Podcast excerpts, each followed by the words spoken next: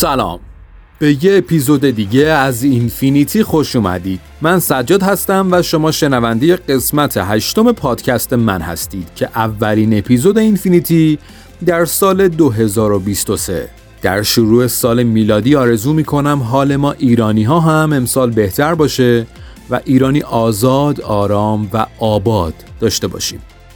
مثل همیشه باید بگم که در اینفینیتی هر هفته در یک سفر کوتاه به سرزمین یکی از کسب و کارهای معروف میریم و داستان موفقیت یا شکست اون business رو بررسی خواهیم کرد. به علاوه در پایان درس هایی از اون برند که می‌تونه در کسب و کار خودمون مفید باشه رو تلاش می‌کنم باهاتون به اشتراک بذارم.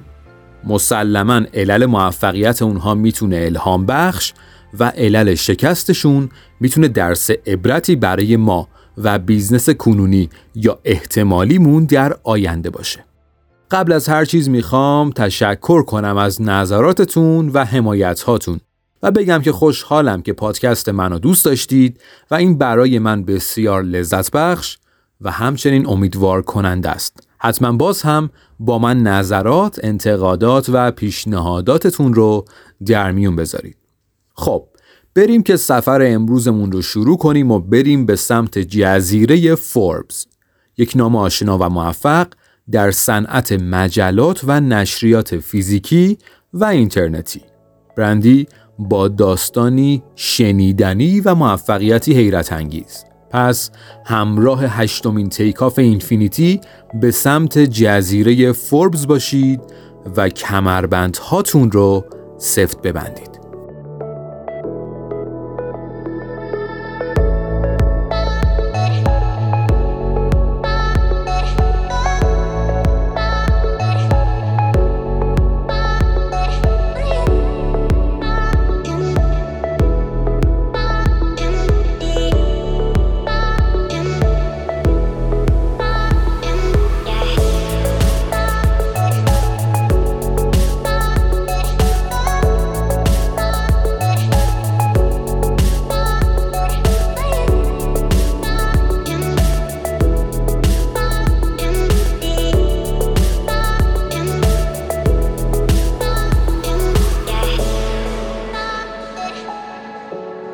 در سال 1818 در اسکاتلند فردی با نام برتی چارلز فوربز متولد شد. اون به دلیل علاقه شدید به روزنامه نگاری و نویسندگی در حوزه business و کسب و کار بعد از پایان تحصیلات دانشگاه در روزنامه محلی مشغول فعالیت شد و بعد در یک مهاجرت کاری به آفریقای جنوبی رفت. پس از گذران مدتی در آفریقا این بار جوهانسبورگ را به مقصد نیویورک ترک کرد تا بتونه در سرزمین فرصتها به سمت رویاها و علایقش بره. او در نیویورک فردی ناشناخته بود و تصمیم گرفت که با ارائه خدمات رایگان مهارتش رو به نمایش بذاره و موفقم شد و شغلی رو برای خودش دست و پا کرد. برتی پس از سالها فعالیت تونست جایگاهی برای خودش به عنوان یک روزنامه نگار جهانی در حوزه اقتصادی به دست بیاره. اون نه فقط یادداشت برای روزنامه ها بلکه مقاله و حتی کتاب می نوشت که اتفاقا آثاری و در خصوص کارآفرینان و بیزنسمن های مشهور اون زمان به رشته تحریر در آورد. برتی جوان و خوش ذوق اما رویهاش به اینجا ختم نشد. و در سال 1917 تصمیم به افتتاح مجله خودش با نام دوئرزن دوین کرد که بعدها در یک اقدام غیرمعمول توی اون زمان نام مجله رو به نام خودش یعنی فوربز مگزین تغییر داد. برتی محتوای مجله رو بر روی فعالیت ها و تصمیمات کارآفرینان و بزرگان تجارت اون زمان متمرکز کرده بود. اون در اولین نسخه عنوان جالبی نوشت که این بود. کسب و کار برای ایجاد شادی به وجود اومده نه برای انباشت میلیون ها پول. رشد و توسعه مجله فوربس در دهه دوم سال 1900 شدت گرفت. جایی که این شرکت با پیشنهاد اقوا کننده یک روزنامه نگار مشهور با نام ویلیام راندولف هرست مواجه شد که البته برتی چارلز خیلی ریلکس و راحت اونو رد کرد. اما اتفاقات با گذشت زمان و جنگ و شرایط نابسامان موجب بحران در فوربس شد جایی که در سال 1932 در آستانه ورشکستگی قرار گرفت اما در اون موقع برتی و تیمش از طریق نویسندگی برای بقیه مجلات و نشریات تونستن اوضاع رو تا حدی کنترل کنن و حقوق کارمنداشون رو بپردازن که البته تنها حقوق سه هفتهشون پرداخت می‌شد اما در اون شرایط حساس زمانی افراد فقط به اینکه کارشون حفظ بشه راضی بودن کم کم اوضاع بهتر شد و اولین فرزند برتی چارلز با نام بروس چارلز به business پدر اومد و کارهای مفیدی هم انجام داد. اون بر مدرن کردن فرایندهای عملیاتی و همچنین دو برابر کردن تیراژ مجله تاکید داشت. اینو هم بگم که بروس در 1954 زمانی که برتی مؤسس فوربس در سن 73 سالگی فوت کرد به جای پدر سردبیر فوربس مگزین شد.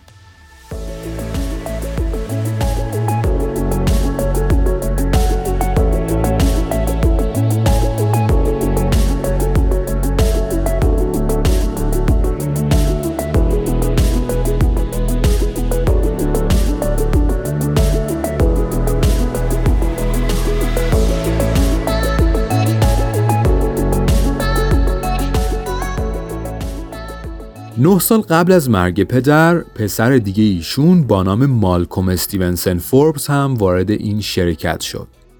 ورود مالکوم با تغییرات و تأثیرات مثبتی همراه بود.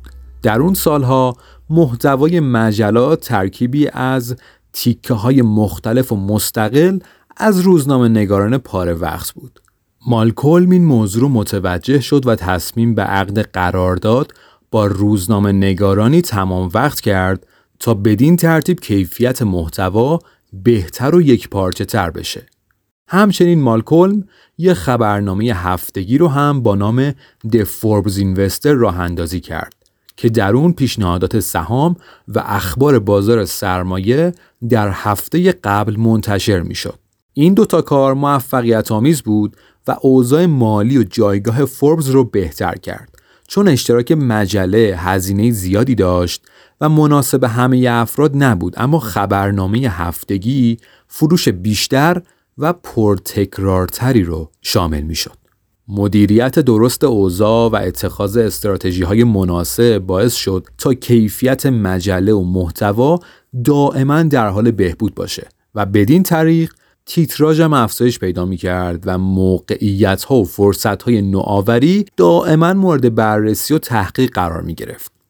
معمولا اوضاع در فوربس بدین صورت بود که در شروع سال اونا کمترین فروش رو داشتن اما تصمیمی مبنی بر این لحاظ شد که در آغاز سال اونا اقدام به انتشار گزارش های سالانه صنایع مختلف و کمپانی ها کنن که اتفاق خیلی خوبی بود و اون سال که اولین سالی بود که اونا این کارو کردن بیشترین فروششون رو در مقایسه با بقیه زمانهای سال داشتن. ارائه نقد و بررسی های قافل گیر کننده در خصوص شرکت ها اونم به صورت دقیق و عمیق توسط روزنامه نگارانی همچون جیمز مایکلز که برای فوربس فعالیت می‌کردن سر و صداهای زیادی هم به راه انداخت و کاری بود که تا اون موقع کسی انجامش نداده بود. در سال 1964 بروس پسر بزرگ مؤسس در 49 سالگی به دلیل سرطان از دنیا رفت و مالکلم برادر کوچکترش در رأس امور قرار گرفت.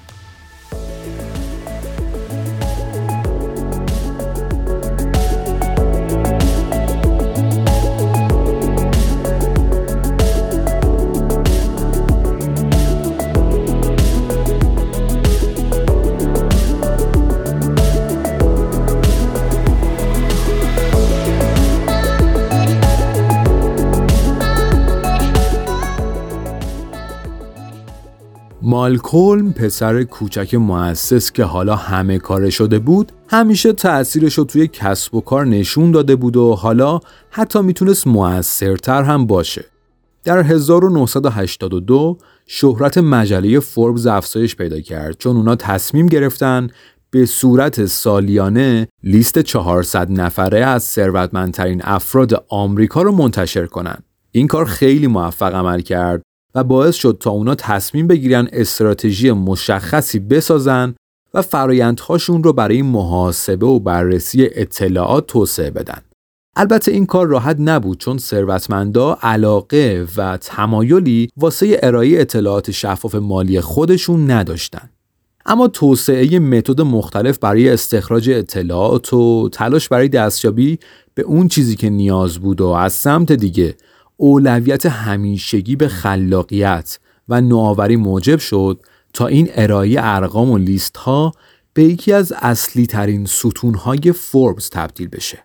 اونا سالهای بعد به همون یه لیست اکتفا نکردن و لیست های دیگه همچون 30 under 30 که شامل 600 فرد موفق زیر 30 سال در 20 دستبندی مختلف بود راهنمای سفر فوربس لیست پردرآمدترین ورزشکاران سال، لیست قدرتمندترین افراد جهان و لیست بزرگترین کمپانی های دنیا رو منتشر کردند و می‌کنند. البته یکی از مهمتریناش لیست سالانه ثروتمندترین افراد جهانه که اتفاقا تبدیل به منبعی معتبر در سطح دنیا شده.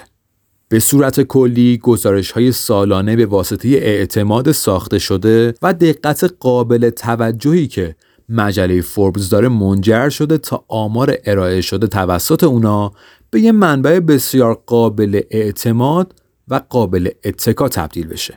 اگرچه که فوربز به لحاظ اندازه از مجلاتی همچون تایمز، داو جونز و مک‌گروهیل کوچکتره اما از نظر جایگاه و پرستیژ در مرتبه بالاتری قرار داره و صد البته از رقباش همچون فورچون و بیزنس ویک بسیار بهتر عمل کرده و جایگاه بالاتری داره.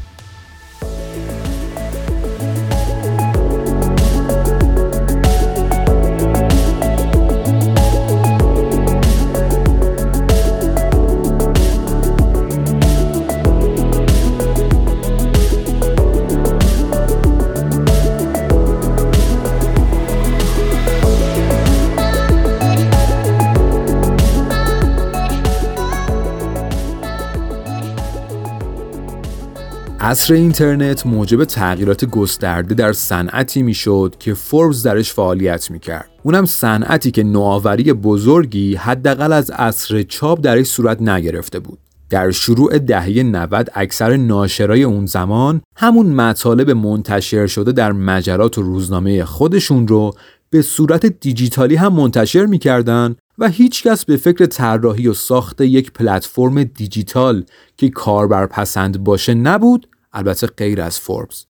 اونا دست به نوآوری زدن و در سال 1996 یعنی همون سالی که من متولد شدم که البته قطعا برای شما اهمیت خاصی نداره سایت forbes.com ایجاد شد. اونا کار خیلی جالبی کردن. تیم فوربز محصول فیزیکیش رو از محصول و محتوای دیجیتالیش جدا کرد. به حدی که حتی تیم تولید محتوای دیجیتال با تیم تولید محتوای محصول فیزیکی کاملا در محیط های جدا فعالیت می‌کردن که البته بعدها یکی کردن اونا خیلی سخت بود و مشکل ایجاد کرد. اما این تصمیم اون موقع موجب شد تا محتوای فیزیکی و دیجیتالی کاملا مستقل و اورجینال و اختصاصی داشته باشن و کاری بود که بقیه نکرده بودن این تصمیم اگرچه در سالهای اول مغروم به صرفه نبود اما در سالهای بعد سوداوری خیلی خوبی داشت. در سال 2010 70 درصد درآمد فوربس از پلتفرم آنلاینش به دست اومد و اونا بازدیدی 12 میلیونی در ماه داشتن که 5 سال بعد و در 2015 این رقم به 36 میلیون رسید. با گذشت زمان اونا مدل سنتیشون رو هم تغییر دادن و به همکاری با 2500 freelancer از سرتاسر دنیا پرداختن و همچنین میزان درآمد رقابتی شد به صورتی که درآمد شما به عنوان یک نویسنده برای فوربس بستگی به میزان بازدید مطالبی داشت که شما اونا رو منتشر می کردید. فوربز رقبایی رو هم داشته و داره که البته بلومبرگ اصلی ترین رقیب اوناست که همین رقابت موجب شده تا روی توسعه و نوآوری و همچنین ساخت سیستمای پیشرفته تر در محاسبه آمار و ارقام تمرکز بشه و روش حسابی تاکید بشه. فوربز الان نه فقط توی آمریکا بلکه به بقیه کشورهای دنیا هم راه یافته. شما امروز فوربز رو در فرانسه، اسپانیا، ایتالیا، آفریقا، مکزیک، برزیل، روسیه، چین، ژاپن، حتی خاورمیانه و چند ده کشور دیگه می‌تونید ببینید. فوربز یه امپراتوری قدرتمند بر اطلاعات ساخته که به واسطه تولید محتوایی عالی و با کیفیت در بسیاری از زمینه های عموما اقتصادی همچون سرمایه گذاری، بازاریابی، حقوق و ارتباطات و حتی علوم و سیاست و تکنولوژی تونسته به جایگاه امروزیش دست پیدا کنه. خب این هم از داستان فوربس. بریم ببینیم که چه درسایی رو می‌تونیم از این business جذاب یاد بگیریم و اونا رو در کسب و کار خودمون استفاده کنیم.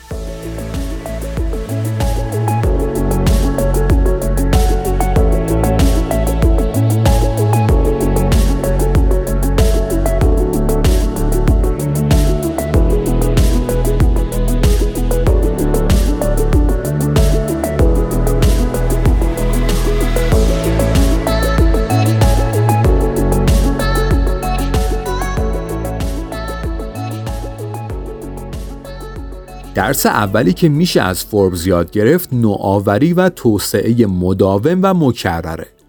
چه مؤسس این کمپانی آقای برتی و چه دو پسرش یعنی بروس و مالکولم هر سه نفر دائما به فکر نوآوری و ارائه یه چیز جدیدتر و متفاوتتر بودن. اونا تو عصری که حتی تازه اینترنت اومده بود جلوتر از همه دست به کار شدن و خودشونو وارد دنیای دیجیتال کردن. پس فکر به نوآوری و استفاده از trend هایی که بتونه کسب و کارتون رو بهبود و توسعه بده رو فراموش نکنید. مورد دوم به توسعه یک برند و business در ابعاد جهانی مربوطه. همونطور که شنیدید فوربس در بسیاری از نقاط مختلف دنیا مشغول فعالیته و این کار یا بهتر بگم موفقیت توی این کار بدون درک و توجه فرهنگ اون کشور و اون منطقه و تطبیق پذیری باهاش غیر ممکنه. پس اگه قصد توسعه بیزنستون به یه منطقه دیگه یا حتی کشور دیگر رو دارید حتما به فرهنگ اون منطقه و آداب و رسوم و ارزش های اون منطقه حسابی توجه کنید و محصولتون رو با اون فرهنگ متناسب کنید تا بتونید جایگاه مورد نظرتون رو پیدا کنید. این موضوع اونقدر حائز اهمیته که من برای پایان نامم اونو مورد بررسی قرار دادم و متوجه شدم چه برندهای بسیار مشهوری بودن که به واسطه عدم توجه به این مسئله نه تنها جایگاهی رو نتونستن پیدا بکنن بلکه تصویری منفی از خودشون ساختن. پس حسابی به این مورد هم حواستون باشه. مورد آخر و سوم هم داشتن یه رقابت سالمه. فوربز رقیب قدرتمند با نام بلومرگ داره که اتفاقا اونا رقابت سخت و نزدیکی هم دارن البته نه در تخریب همدیگه بلکه در نوآوری و بهتر و با کیفیت تر شدن یادتون باشه وجود رقیب و رقابت نباید برای شما ترسناک باشه بلکه باید الهام بخش و انگیزه بخشتون باشه تا بتونید اوضاع رو بهتر کنید پیشرفت کنید و بهبود بدید. و صد البته این نگرش شماست که تعیین می‌کنه وجود یه رقیب قرار شما رو بترسونه و بلرزونه یا شما رو قویتر و جایگاهتون رو مستحکمتر بکنه. خیلی خوب. این هم از این. امیدوارم اپیزود هشتم اینفینیتی و داستان شکلگیری مجله فوربز براتون جذاب و مفید بوده باشه. مثل همیشه منتظر نظرات و انتقاداتتون هستم. اگه این پادکست رو دوست داشتید اونو به دوستانتون هم ممنون میشم معرفی کنید. ما رو هم در اینستاگرام به آدرس podcast.infinity دوست داشتید دنبال کنید. در آخر هم مثل همیشه باید یه بار دیگه بگم که پادکست اینفینیتی اینجاست تا به شما بگه هیچ حد و مرز و نهایتی برای رشد و پیشرفت شما و کسب و کارتون وجود نداره. با آرزوی بهترین ها تا اپیزود بعدی.